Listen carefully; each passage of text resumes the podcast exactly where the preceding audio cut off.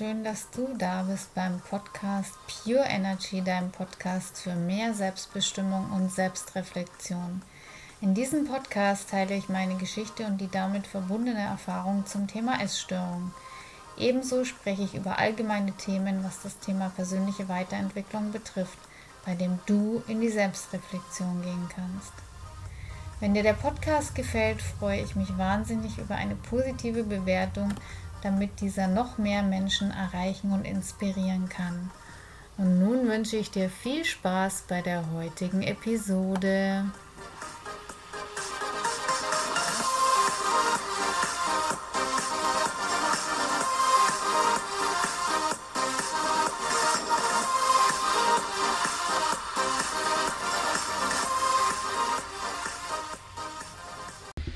Hallo, wie schön, dass du dir heute diese Podcast-Episode anhörst. Ähm, das ist auch mal wieder eine Solo-Episode von mir. Und ähm, wenn du es noch nicht getan hast, dann lade ich dich herzlich ein, bei mir in der kostenfreien Facebook-Community vorbeizuschauen, in der Pure Energy Facebook-Community. Den Link findest du dazu in den Show Notes.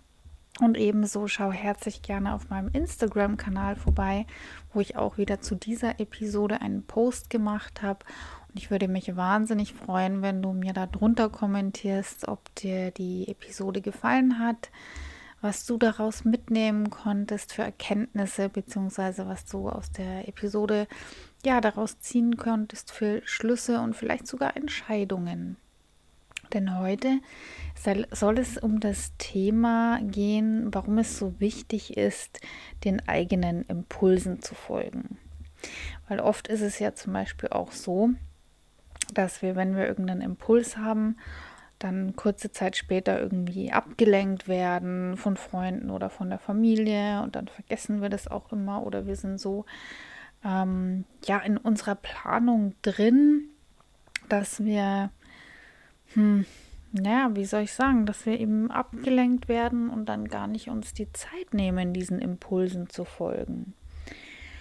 Und gerade in Bezug ähm, auf die Erstörung auch gesehen, ähm, und zwar hatte ich da, wenn du jetzt diese Episode hörst, ist dann schon ein paar Wochen her, war ich im Gespräch ähm, mit Eltern von einer Betroffenen da ging es jetzt auch um, um eine Coaching-Begleitung.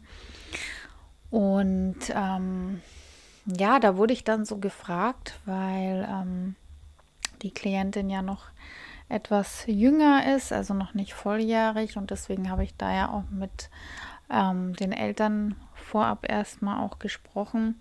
An der Stelle, wenn du Angehöriger bist, Elternteil oder so und das hörst, ja, ich begleite auch ähm, jüngere Frauen auf dem Weg aus der Erstörung.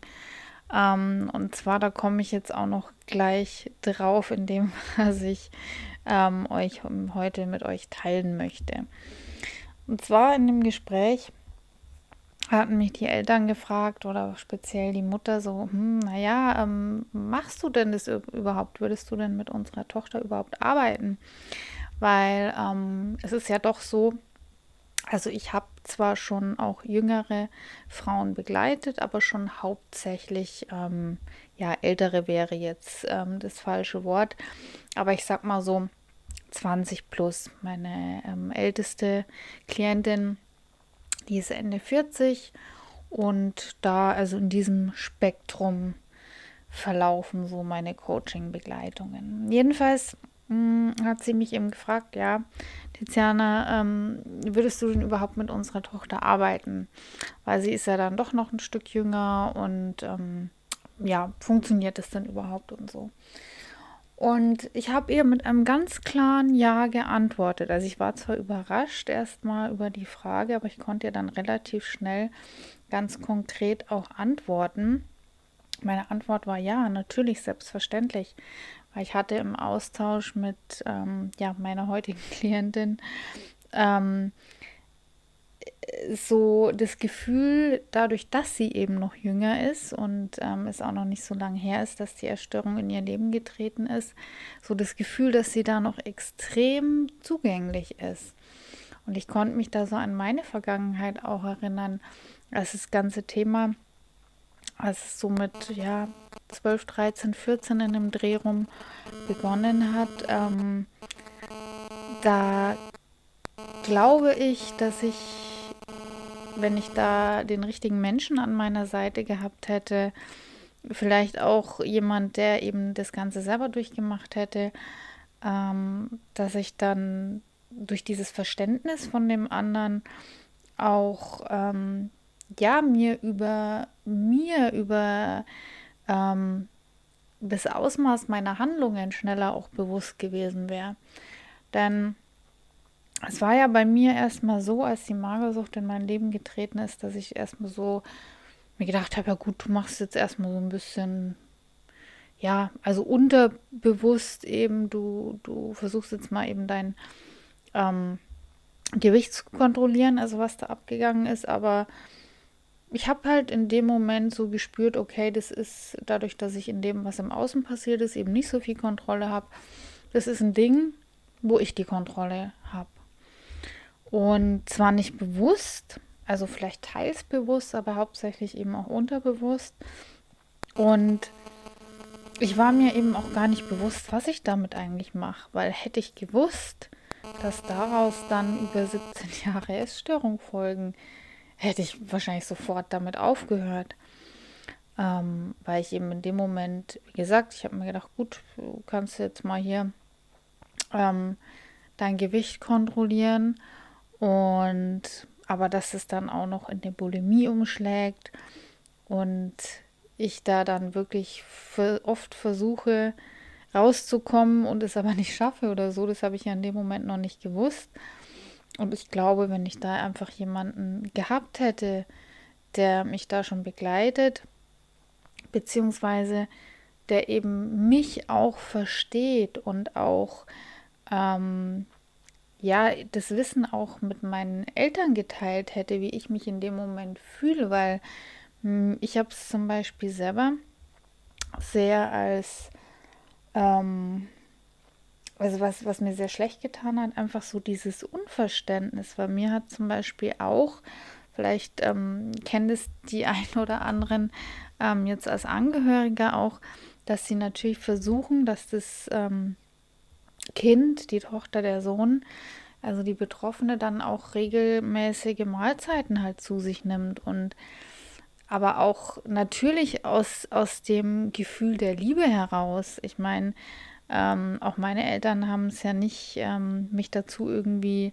ähm, angehalten, dass ich da regelmäßig esse, weil sie ähm, ja mich ärgern wollten oder so, sondern aus Liebe heraus, weil sie wollten ja natürlich, dass ich, dass ich am Leben bleibe und dass es mir gut geht. Aber für mich war das zum Beispiel auch so ganz, ganz schwierig und das hat eben in dem Moment eher die Stimme der Essstörung mehr geschürt und vielleicht kennt ihr das. Also die, die jetzt zuhören, die vielleicht selber betroffen sind, ähm, diese Situation, wenn man merkt, der Druck kommt von außen und eigentlich wird die Stimme der Essstörung in dem Moment nur noch lauter.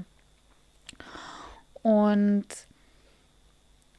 deswegen, also ich habe da in diesem ähm, Austausch, dass ich, dass ich da hatte mit dieser Betroffenen eben gemerkt, dass sie da ja, eigentlich, also ich, ich konnte mich da in dem Moment sehr, sehr gut ähm, reinversetzen, weil ich das ähm, auch selber so, beziehungsweise auch sehr ähnlich ähm, durchgemacht habe in meiner Vergangenheit.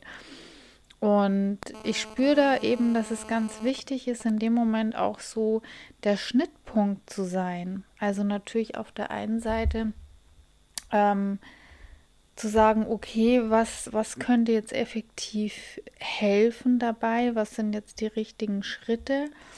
Und aber auch natürlich so, ein, so eine Art Vermittler zu sein, dann auch ähm, bei Angehörigen beziehungsweise ähm, bei den jeweiligen Elternteilen dann auch ähm, aus meiner Sicht, ähm, was, was, was bei mir einfach, was mir helfen hätte können, ähm, wenn meine Eltern zum Beispiel so oder so reagiert hätten, beziehungsweise so oder so mit mir umgegangen wären. und deswegen, ähm, ich konnte mir das eben von Anfang an sehr, sehr gut vorstellen. Und es war auch ganz wundervoll rückblickend betrachtet, weil ähm, sie selber, also die Betroffene, hat mir dann auch zum Schluss des Gesprächs hin gesagt, ja, sie hatte ähm, irgendwie das Gefühl, sie hat mir in der halben Stunde mehr erzählt, als dass sie je überhaupt ihrer Therapeutin ähm, erzählen konnte, weil da halt von Anfang an auch schon so diese Vertrauensbasis da war. Und ähm, ich kenne das ja an mir. Also ich war ja auch bei sämtlichsten Psychologen und ähm, auch in Kliniken und so. Und ich habe mich aber gerade zum Beispiel von einigen Psychologen, wenn ich da so dran zurückdenke, ähm, habe ich mir immer gedacht, oh Gott, ähm, wenn ich denen erzähle irgendwie, also jetzt gerade was das Thema Bulimie betrifft, ähm, ich habe hier irgendwie mega die Essanfälle und gehe dann aufs Klo, um das ähm, alles loszuwerden. Die müssen doch wahrscheinlich denken, ich habe voll einen an der Klatsche. Also dieses mich versteht keiner, das Gefühl war bei mir halt immer sehr, sehr, sehr präsent. Und ja, also nicht zuletzt deshalb ähm, habe ich mich ja eben auch entschieden, ähm, als ich mich von der Essstörung lösen konnte, dass ich dann gesagt habe, nee, ich, ich habe es wirklich, ähm, die über 17 Jahre Essstörung ähm, durfte ich hinter mir lassen und möchte damit anderen Mut machen und habe dann ja vor einigen Jahren auch selber eine Coaching-Ausbildung gemacht und ähm, mache auch momentan diverse Weiterbildungen etc.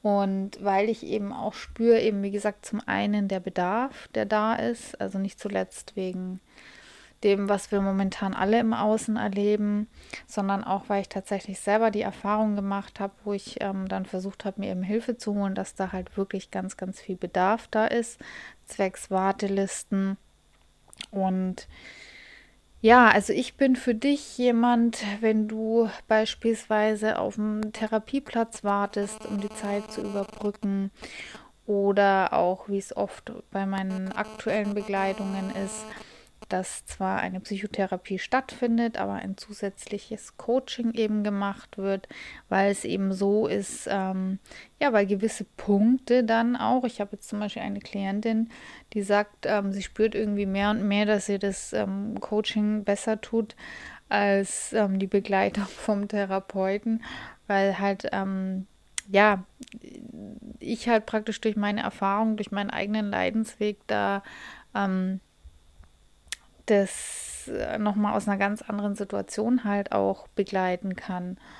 Und deswegen, also wenn du dich da angesprochen fühlst, dass du sagst, du möchtest ähm, zum Beispiel die Wartezeit überbrücken oder auch du kommst gerade aus einer Klinik, oft kann es dann auch hilfreich sein, weil ähm, man hat ja dann oft auch so das Gefühl, man wird irgendwie ins kalte Wasser geworfen oder auch eben du wartest auf einen Platz und ähm, ist ja auch so, dass es wirklich oft bis zu Wochen oder Monate dauert, ähm, bis man einen Therapieplatz bekommt. Und wenn du dich da eben angesprochen fühlst, dass du sagst, du könntest es dir vorstellen, dich ähm, begleiten zu lassen, ähm, einfach neben der Therapie ähm, auch oder eben, wie gesagt, wenn du aus einer Klinik rauskommst oder wenn du als Angehöriger auch das Gefühl hast, ähm, deine Tochter, deine, deine Nichte, dein Neffe, ähm, wer auch immer, also einfach in deinem Bekanntenkreis ist jemand, der unter einer Essstörung leidet und du würdest dem, ja, du, oder du spürst in dem Moment, du hast vielleicht keinen Zugang und ähm, könntest dir eben vorstellen, dass derjenige ähm, ja, ihm das unterstützen könnte, dass ähm, ja, jemand eben mit ihm spricht, der das selber schon durchgemacht hat, dann lade ich dich herzlich ein, ähm, kontaktiere mich von Herzen gerne und ähm, ja, meine, meine Kontaktdetails findest du auf jeden Fall in den Show Notes. Ähm, was ich aber eben noch abschließend sagen wollte, es ist nicht so, und das, das betone ich auch immer wieder, ähm, also es ist, um, um eben jetzt auch nochmal auf die Thematik zurückzukommen, warum ist es so wichtig, auf seine ähm, Impulse zu hören. Ähm, wenn du so eine Stimme eben in dir verspürst, wo du sagst, oh, du möchtest dem endlich ein Ende setzen, dann kann ich dir nur empfehlen, versuch eben auf diese Stimme zu hören, weil es wird nicht einfacher. Also ich merke das auch immer bei den ähm, Betroffenen eben, die ich begleite und auch bei mir selber. Diese, ja, anfänglich zum Beispiel Diät oder was auch immer dich da rein äh, manövriert hat in dem Moment in die Essstörung oder eben auch in das emotionale Essen. Wenn du Thematik mit emotionalen Essen hast, dann kannst du dich natürlich auch von Herzen gerne bei mir melden, weil ähm, es ist im Anfang erstmal so, man sagt es ja irgendwie, man probiert mal was aus ähm, und, und man rutscht da praktisch immer weiter tiefer rein. Und ich habe bei mir gemerkt, also ich denke mal, dass es mir vielleicht, wenn ich da noch nicht so tief drin gewesen wäre, ähm, dass es mir definitiv vielleicht ein Stück leichter gefallen wäre. Ähm, weil das aus diesen Mustern, aus diesen ähm, ja, Gewohnheiten, die da eben daraus entstanden sind, die sind dann irgendwann mal so tief verankert gewesen, dass es halt wirklich am Ende richtig, ähm, ja, wie soll ich das beschreiben? Ähm, es hat halt wirklich eine, eine, ein tägliches Umsetzen erfordert. Und ähm, was ich aber damit auch nicht sagen will, dass es ein Ding der Unmöglichkeit ist, dass es ähm, unsagbar schwer ist oder so. Aber es ist schon so, also es erfordert auf jeden Fall die klare Entscheidung.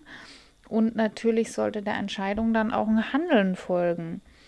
Und wenn du da, wie gesagt, einen Impuls hast oder merkst, dass zum Beispiel ähm, jemand Angehöriges da vielleicht noch nicht so ganz tief drin ist und du hast das Gefühl, du möchtest dem irgendwie Hilfestellung geben, weil es ist natürlich in dem Moment auch ganz schwer.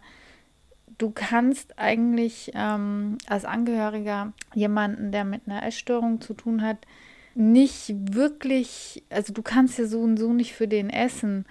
Und es ist halt schwer, in der Situation, wenn man nicht weiß, wie man damit umgehen soll, weil was ich vorhin schon erwähnt habe, es ist dann zum Beispiel auch schwierig zu sagen, ja, hier dann ess doch einfach. Also ich glaube, die Betroffenen, die mir jetzt zuhören, die kennen diesen Satz zu Genüge, na dann ess doch einfach. Weil ähm, wenn man einfach Betroffener ist, dann ist dieses einfach Essen eben nicht so einfach, wie es vielleicht von außen gedacht wird. Genau, aber wie gesagt, also nochmal drauf zurückzukommen, wenn du da den Impuls hast, da du möchtest da an der Situation was ändern, du möchtest dich endlich von dem emotionalen Essen befreien oder von der Essstörung, dann lade ich dich ein. Melde dich bei mir, lass uns in Kontakt treten, lass uns mal kennenlernen, ob das was für dich ist, ob die Chemie stimmt, ob wir miteinander in Resonanz gehen und wenn da von beiden Seiten nichts dagegen spricht, dann freue ich mich, ähm, ja, wenn wir zusammen auf diese Reise uns begeben und ich dich in deinen Handlungen unterstützen darf. Ja, meine Liebe, das war es jetzt zum heutigen Thema Folge deinen Impulsen. Und da möchte ich dich auch einladen, folge deinen Impuls. Wenn du jetzt das Gefühl hast, ähm, du möchtest dich mal direkt bei mir melden, dann schau gleich mal in die Show Notes und klick auf ähm, ja, die E-Mail-Adresse oder meine anderen Kontaktdaten oder komm herzlich gerne in meine Facebook-Gruppe. Ja, und ich möchte mich auch an der Stelle bei dir bedanken, wenn du jetzt hier bis zum Ende geblieben bist und hoffe, dass du für dich etwas aus dieser Episode mitnehmen konntest. Schreib mir sehr gerne einen Kommentar ähm, zu meinem Instagram ähm, ja, Post. Und genau, dann freue ich mich und sage jetzt einfach mal bis zum nächsten Mal. Namaste, deine Tiziana.